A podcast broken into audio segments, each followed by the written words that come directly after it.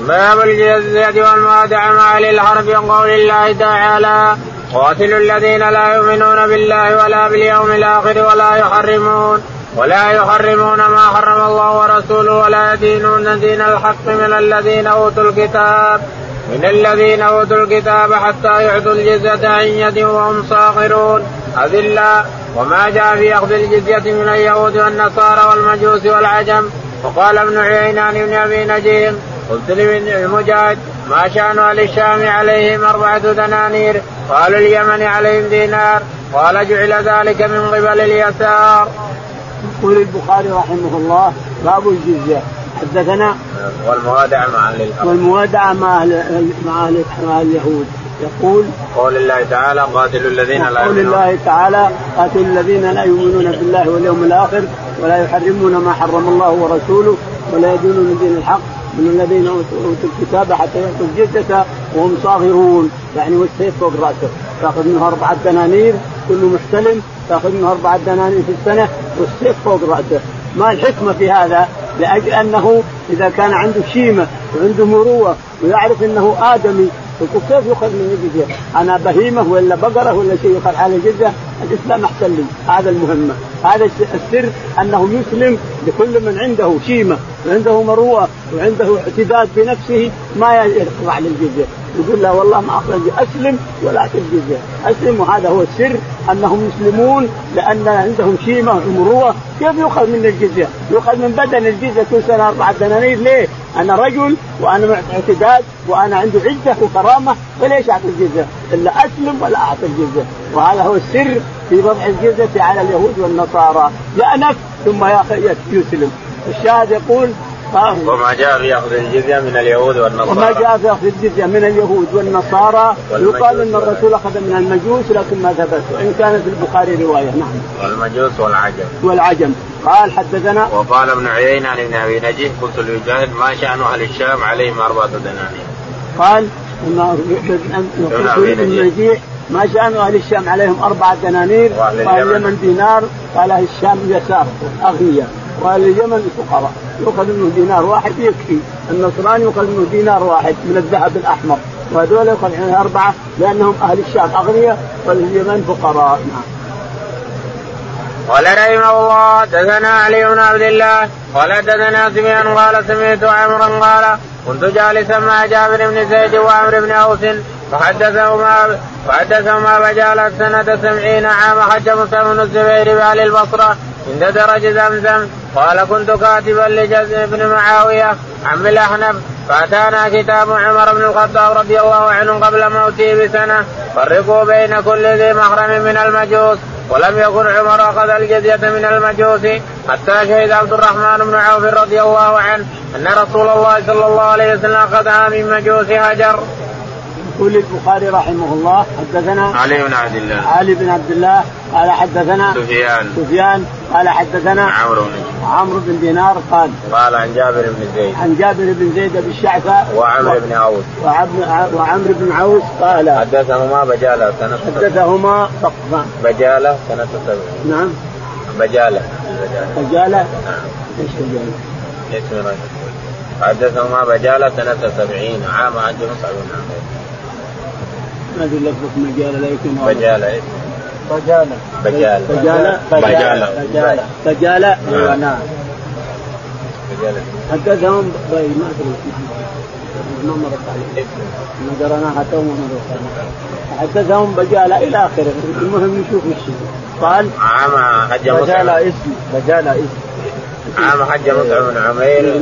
لو اسم قال ببجالة كان قرية تصير لو قال ببجالة تصير قرية نعم تصير اسم قرية لكن بجالة الشاهد يقول حدثهم ببجالة ثم حدثهم بجالة سنة سبعين. سنة سبعين من الهجرة. قال قال عند درج زمزم قال كنت عند درج زمزم. قال نعم. قال كنت كاتبا لجد بن معاوية. قال كنت كاتبا لجزء ابن معاوية قال قال فأتانا كتاب عمر بن الخطاب قبل موته بسنة. فرقوا بين كل ذي محرم من قال فأتانا كتاب. عمر بن الخطاب رضي الله عنه في خلافته فرقوا بين كل بين كل محرم. محرم من المجوس. فرقوا بين كل محرم من المجوس. يعني هذا هذا مثلا أنثى وهذا ذكر وهذا كذا. كل ذي محرم فرقوهم من المجوس. لأنهم يستحلون أخواتهم يستحلون بناتهم المجوس ما عندهم شيء حرام نعم. ولم يكن عمر رضي الله عنه أخذ الجزية من المجوس حتى شهد عبد الرحمن بن عوف أن رسول الله صلى الله عليه وسلم أخذها من مجوس. ولم يكن عمر أخذ الجزية من المجوس لأنهم ما يقول لهم شبهة كتاب لهم شبهة كتاب ولم يكن أخذ الجزية منهم إلا لما شهد عبد الرحمن بن عوف رضي الله تعالى عنه أن النبي أخذ المجوس من من أخذ الجزيه من مجوس حجر، حجر الاحساء اللي يسمونها الاحساء الآن التي تجي حريمهم مبرقعة، يجون حجاج ومعتمرين مبرقعة لابسه برقع مبينه عيونها والباقي مغطى من وجهها، وأحيانا يكون عليها قفاز، الشهادة الاحساء قريب هنا، عندنا لا رحت الرياض تروح مسافة ست ساعات بالسياره تصل الاحساء هناك وبعده الخليج وبعده البحرين إلى آخره. قال بجالة بفتح الموحدة والجيم تابعي شهير بجالة بن عبدة. بجالة؟ أيوه تابعي شهير؟ شهير كبير تميمي مصري وهو يعني, يعني قال فجالة بجالة. يعني قال اسمه فجالة بجالة. بجالة بجالة. أي ما يخالف. أيوة. يعني قال الكلام هذا اللي يأتي من اسمه بجالة من التابعين كذا؟ إيوه فحدثهما بجاله بن عبد. بجاله بن عمرو. عن قال عن كنت إيه؟ كاتبا لجزء كاتب لجزع بن معاوية أيام عمر بن الخطاب. بعدنا كتاب عمر بن الخطاب. جاءنا كتاب عمر بن الخطاب. نعم. ألا تأخذ الجزية من المجوس. أيوة. إيه. ولم يكن عمر أخذ الجزية من المجوس حتى شهد عبد الرحمن. ولم يكن عمر بن الخطاب رضي الله عنه أخذ الجزية من المجوس حتى شهد عبد الرحمن بن عوف أن الرسول قال خذوا الجزية أو أخذ الجزية من مجوس حجر. نعم الأحسى يعني. قال وما له في البخاري سوى هذا الباب قال ما له في اللي هو بجالة ما له في البخاري سوى هذا الحديث. ما دام أخرج له البخاري. خلاص قال رحمه الله حدثنا أبو اليمان قال أخبرنا شعيب بن الزهري قال حدثني عروة بن الزبير عن المسور بن مخرم رضي الله عنه أنه أخبره أن عمرو بن عوف الأنصاري رضي الله عنه وهو حليف لبني عامر بن لؤي وكان شهد بدرا أخبره أن رسول الله صلى الله عليه وسلم بعث أبا عبيدة بن الجراح إلى البحرين يأتي بجزيتها وكان رسول الله صلى الله عليه وسلم وصال على البحرين وأمر عليهما العلاء بن الحضرمي فقدم أبو عبيدة بمال من البحرين فسمعت الأنصار بقدوم أبي عبيدة فوافت صلاة الصبح مع النبي صلى الله عليه وسلم فلما صلى بهم الفجر انصرف فتعرضوا له فتبسم رسول الله صلى الله عليه وسلم حين رآهم وقال أظنكم قد سمعت أن أبا عبيدة قد جاء بشيء؟ قالوا أجل يا رسول الله. قال فأبشروا وأملوا ما يسركم فوالله لا الفقر أخشى عليكم ولكن أخشى عليكم أن تبسط عليكم الدنيا كما بسطت على من كان قبلكم فتنافسوا كما تنافسوا وتهلككم كما أهلكتهم. يقول البخاري رحمه الله حدثنا أبو اليمان. أبو اليمان قال حدثنا شعيب بن أبي حمزة. شعيب بن أبي حمزة قال حدثنا الزهري. الزهري قال عن عروة بن الزبير. عن عروة بن الزبير. عن المسور بن مخرمة عن المسور بن مخرمة عن عمرو بن عوف الأنصاري. عن عمرو بن عوف الأنصاري قال وحليف لبني لؤي وكان شهيد بدر. وحليف لبني لؤي. له يعني من من قريش. لؤي من من قريش نعم. وكان شهيد بدرا وكان شهيد بدر الرجل هذا شهيد بدرا وهو حليف لبني لقريش من لؤي نعم. أن رسول الله صلى الله عليه وسلم هذا إلينا محمد رسول الله نعرف أباه وأمه ونعرف نسبه ونعرف أصله وفصله فأمرنا بعبادة الله وحده لا شريك له وأن نجاهدكم وأن نقاتلكم أيها الناس حتى تشهدوا ما شهدنا به. حتى تشهدوا أن لا إله إلا الله وأن محمدا رسول الله. فرجع الرجل إلى قومه أربعين ألف فقال المقرن وقال نعمان بن مقرن إني ما ما بكم. إني إني مستن بكم حتى تهب الأرياح يا جماعة. يعني قومه اللي معه. إني مستن بكم ولا أحمل على هؤلاء حتى تهب الأرياح بعد الظهر. فإذا هبت الأرياح فإني هاز رايتي فإذا هزلتها فليتنبه كل إنسان وليتنبه فرسه أو ناقته أو شيء. فإذا هزلت الثانية فاستعدوا فإني حينئذ سأحمل. فإذا هزلتها الثالثة فإني حامل إليهم فاحملوا معي جميعكم. ففعل هذا فاعتذر الناس فهز الأولى فانتبهوا وتعرض كل واحد إلى ناقته وفرسه ثم الثانية فتعدل الركوب فركبوا على على ناقه ولا على بعير ولا على رجوله. فلما هدها الثالثة حمل رضي الله عنه وأرضاه وهو أول قتيل. هو النعمان بن مقرن أول قتيل في تلك الوقعة. فأخذها أخوه. اللي بعده اخوه هم سبعة هو السابع فأخذ الراية أخوه وقاتل حتى هزم الله الجميع هزم الله الكفار من فارس نعم فأسلم الغرزمان فقال إني مستشيرك في مغازي. فأسلم النعمان. فأسلم الغرزمان. الذي قبل هرمزان. الهرمزان، أسلم الهرمزان تحدث معه فقال إني مستشيرك في شيء نبي نفعله. قال سل قال ما تقول في عندما مشانا هذا نبي نقاتل كسرى نبي نقاتل قيصر ونبي نقاتل فارس نبي نقاتل كذا فما رأيك؟ فقال نعم. قال مثلها مثل من فيها من الناس من عدو المسلمين مثل طائر له رأس وله جناحان وله المرمزان مثل ما مثل ما المسلمين ومثل عدوهم من المسلمين من فارس والروم وكسرى وقيصر. مثلهم كمثل طائر له جناحان وله راس وله رجلين اثنين. نعم. فإن كسر أحد الجناحين نهضت الرجلين فإن كسر أحد الجناحين نهض بالجناح والرجلين. وإن نهضت الرجلان والرأس وإن وإن بقي بالرأس والرجلين فإن كسر الجناح الآخر نهضت الرجلان والرأس وإن كسر الجناح الآخر وكسرنا الجناح الأيمن ثم كسرنا الثاني ذهبت الرجلان والرأس يعني نجت الرجلين والرأس نعم. فإن شدخ الرأس ذهبت الرجلان والجناحان. فإن شدخ الرأس ذهبت الرجلان والجناحان معا يعني اشتغلوا حالهم نعم. وإن شدخ الرأس ذهبت الرجلان والجناحان والرأس. فإن شدخ الرأس ذهبت الجناحان والرجلان معا جميعا نعم. فالرأس كسرى والرأس كسرى والجناح قيصر. والجناح قيصر. والجناح الآخر فارس. والجناح الآخر فارس.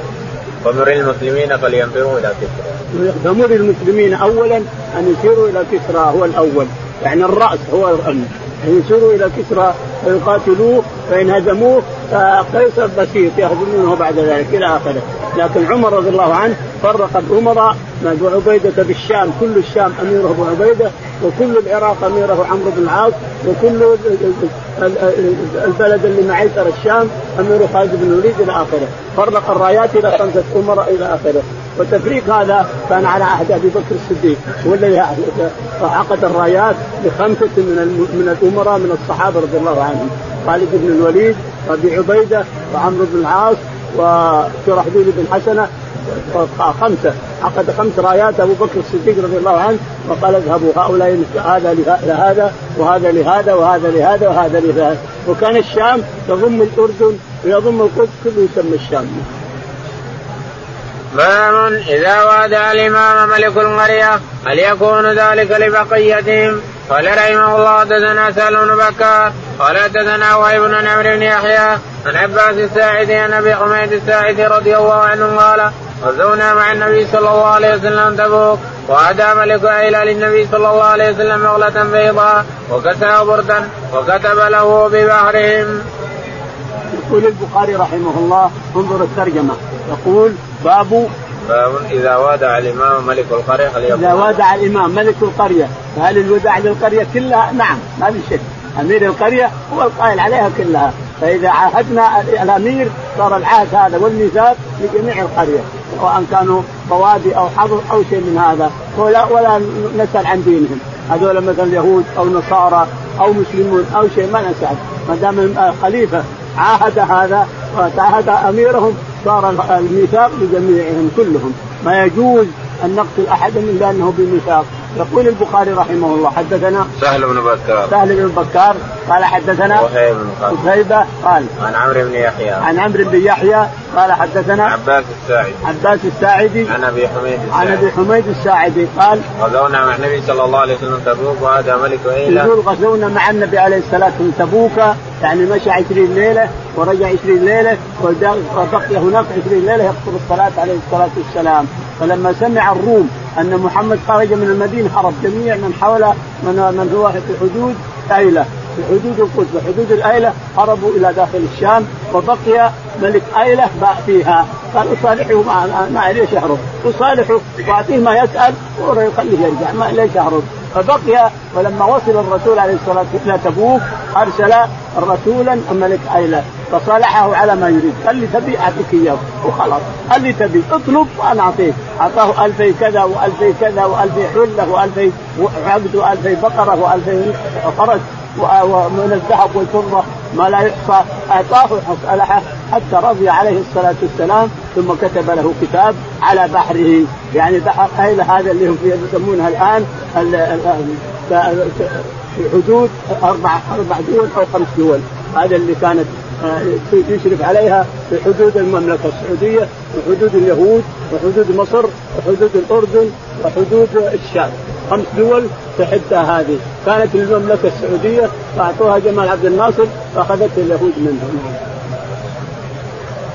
باب الوصايا بأهل ذمة رسول الله صلى الله عليه وسلم وذمة العهد ولل القرابة قال رحمه الله دثنا آدم بن قال حدثنا شعبة قال حدثنا أبو جمرة قال سمعت جويرة بن قدامة التميم قال سمعت عمر بن الخطاب رضي الله عنه قلنا أوصنا يا أمير المؤمنين قال أوصيكم بذمة الله فإنه ذمة نبيكم ورزق عيالكم. يقول البخاري رحمه الله حدثنا باب الوصايا بأهل ذمة رسول الله. الوصايا باب الوصايا بذمة رسول الله عليه الصلاة والسلام وقرابته، قرابة الرسول اسألكم لا أسألكم إلا المودة في القربى. قرابة الرسول يجب أن نحبهم ونواليهم. لا اسال قل لا أسألكم إلا المودة في القربى. قرابة الرسول عليه الصلاة والسلام من نساء ورجال. يقول البخاري حدثنا والذمة والعهد والإل والذمة والعهد. يعني والذمة والعهد. يعني ذمة والعهد لمن عاهد المسلمون والذمة كذلك. يعني أهل أعطاه ذمة أو أعطاه عهد كل واحد. قال حدثنا آدم بن أبي حدثنا آدم بن أبي قال حدثنا شعبة. شعبة. قال حدثنا أبو جمرة. أبو جمرة. قال قال حدثنا جويرية بن قدامة. قال حدثنا جويرية بن قدامة. جويرية بن قدامة. قال قال سمعت عمر بن الخطاب قال قلنا أوصنا. قال سمعت عمر بن الخطاب رضي الله عنه. قلنا يقول قلنا أوصنا. نعم. قال أوصيكم بذمة الله فإنه ذمة نبيكم ورزق عياله. قال عمر رضي الله عنه لما طعن طلبوا منه أن يوصيهم. قال أوصيكم بذمة الله وذمة رسوله عليه الصلاة والسلام. فإن ذمة الله هي ذمة الرسول عليه الصلاة والسلام. وأوصيكم ورزق فإنه ذمة نبيكم. أوصيكم بذمة الله فإنه ذمة نبيكم ورزق عيالكم. فإنه ذمة نبيكم ورزق عيالكم. يعني أوصيكم برزق عيالكم. الذي تقسم يقسمها ولي الأمر، ولي الأمر لازم يقسم على الدولة على جميع الدولة. يقسم رزقهم على أبوابهم ببيبانهم. يقسم الرزق على بيبانهم على ديارهم. يأتيهم في ديارهم يعطي كل ذي حق حقه. نعم. باب ما يقطع النبي صلى الله عليه وسلم من البحرين وما وعد من مال البحرين والجزية ولمن يقسم الفي والجزية. قال رحمه الله حدثنا أحمد بن يونس قال حدثنا زهير بن يحيى بن سعيد قال سمعت أنس رضي الله عنه قال دعا النبي صلى الله عليه وسلم انصار ليكتب لهم ليكتب لهم البحرين. فقالوا لا والله حتى تكتب لإخواننا من قريش بمثلها. فقال ذاك لهم ما شاء الله وعلى ذلك يقولون له. قال فإنكم سترون بعدي اثرة فاصبروا حتى تلقوني. يقول البخاري رحمه الله حدثنا باب ما عن النبي صلى الله عليه وسلم من البحرين وما وعد باب ما عبد عن النبي صلى الله عليه وسلم من البحرين من البحرين و وما وعد من مال البحرين وما وعد من مال البحرين الذي يأتي يقسمه على المسلمين لأن اهله نصارى. قال ولمن الفي والجزية. ولمن الفي والجزية. لمن الفي ولمن الجزية. قال قال حدثنا أحمد بن يونس. حدثنا أحمد بن يونس. قال حدثنا زهير. زهير. قال حدثنا يحيى بن سعيد. يحيى بن سعيد. قال قال سمعت أنس قال دعا النبي صلى الله عليه وسلم عليهم الأنصار ليكتب لهم بالبحرين. يقول أنس سمعت الرسول عليه الصلاة والسلام دعا الأنصار ليكتب لهم على الأحساء على خراج الأحساء. فقالوا لا والله حتى تكتب للمهاجرين انظر لأنهم عليه رضي الله عنهم وأرضاهم. الأنصار أهل مواساة كما مدحهم الله في كتابه أنهم أهل مواساة. لا يمكن أن نأخذ شيء نختص به يا رسول الله إلا وإخواننا المهاجرين معنا. فاكتب معنا بهجر بهجر اكتب لنا واكتب لهم سواء سواء إحنا وياهم سواء فعجب الرسول عليه الصلاة والسلام وفرح بهذا المقالة. ثم قال نعم. فقال ذاك لهم ما شاء الله على ذلك يقولون. فقال لهم كلام ما شاء الله يقوله من الفرح والسرور بالإنصاف لأنهم هم المواساة رضي الله عنهم وأرضاهم وأهل الانصاف فقال الرسول بعد ذلك قال إن فإنكم سترون بعدي أذرة ثم لما أثنى على الصحابة الأنصار قال إنكم يا أنصار الله. يعني المهاجرين قد لا يجدون. المهاجرين من قريش قد يدخلون في قريش؟ لكن أنتم يا أنصار الله ما يعرف فضلكم أحد. بعدي ما حد يعرف فضلكم. إنكم سترون بعد أثره. ترون بعد أثره. يؤثرون الناس ويتركونكم أنتم يا أنصار الله لأن المهاجرين ما يضيعون. لكن أنتم اللي رايحين تضيعون. فإذا حصلت الأثر هذه فاصبروا حتى تلقوني على الحوض. قال رحمه الله حدثنا علي بن عبد الله قال حدثنا إسماعيل بن إبراهيم قال أخبرني روح بن القاسم محمد بن المنكدر عن جابر بن عبد الله رضي الله عنهما قال كان رسول الله صلى الله عليه وسلم قال لي لو لو قد جاءنا مال البحرين قد أعطيتك هكذا وهكذا وهكذا. فلما قبض رسول الله صلى الله عليه وسلم وجاء مال البحرين قال أبو بكر من كانت له عند رسول الله صلى الله عليه وسلم عدة فليأتني. فأتيته فقلت إن رسول الله صلى الله عليه وسلم قد كان قال لي لو قد جاءنا مال البحرين لأعطيتك هكذا وهكذا وهكذا. فقال لي احسب فعزوت عزية. فقال لي عدها فعددتها فإذا هي 500 فأعطاني 1500 وقال إبراهيم بن كعمان عن عبد العزيز بن سعيد عن أنس رضي الله عنه أتي النبي صلى الله عليه وسلم بمال من البحرين فقال انثروا في المسجد. فكان أكثر مال اتي به رسول الله صلى الله عليه وسلم جاءه العباس. فقال يا رسول الله أتني. إني فاتيت نفسي افاتيت عقيلا. قال خذ فعسى في ثوبه ثم ذهب يقل فلم يستطيع. فقال عمر بعدهم يرفعه الي قال لا.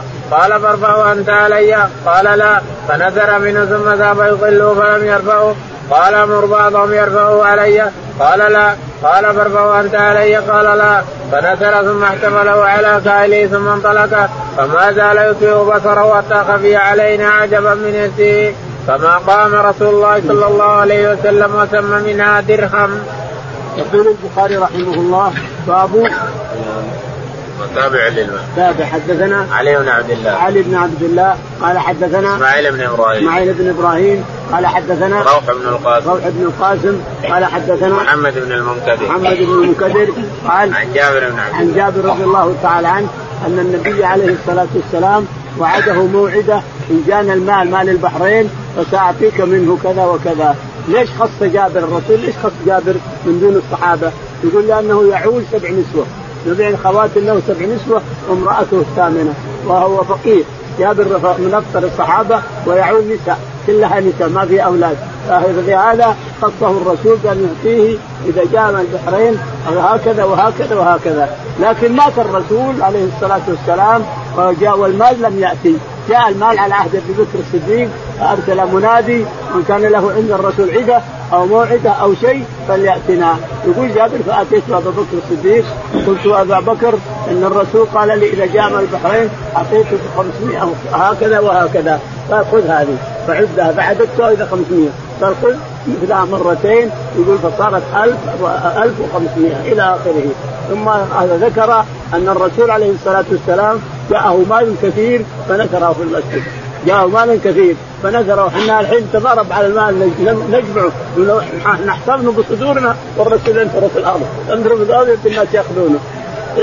فجاء العباس بن عبد المطلب عم الرسول عليه الصلاة والسلام فقال يا رسول الله أنا فديت نفسي في بدر وفديت عقيل أخي. عقيل بن أبي طالب فديته يعني اعطيته فداء لما أسروا العباس وأسروا عقيل فدى نفسه وفدى عقيل. اعطني من المال. قال خذ هذا المال بين يديك خذ. فأخذ ثم جاء برداءه فحشى حشى حشى ثم ضم رداءه ثم حطه على كتفه. أراد أن يقوم ما استطاع. ما استطاع يقوم. قال مر أحد أصحابك يحمل معه قال لا. قال أنت أحمل؟ قال لا. نثر منه قليل. ثم أراد أن يقوم ما استطاع. قال مر حد قال لا. أنت قال لا. فنثر منه أيضا قليل حتى خف ثم حمله ثم راى. فكان الرسول ينظر إلى العباس ويتعجب من حرص الناس على المال إلى آخره. فما قام رسول الله صلى الله عليه وسلم وتم منها. يقول فما قام الرسول عليه الصلاة والسلام من المسجد وفيه درهم واحد. أعطاه الناس كلهم. اعطاه من حضر فرقه على المسلمين كافة. وهذا هو الواجب أن يفرق المال على المسلمين. فقراءهم أغنياءهم. أعلم. اللهم اهدنا فيمن هديت وعافنا فيمن عافيت وتولنا فيمن توليت. اللهم توفنا مسلمين وألحقنا بالصالحين رب العالمين.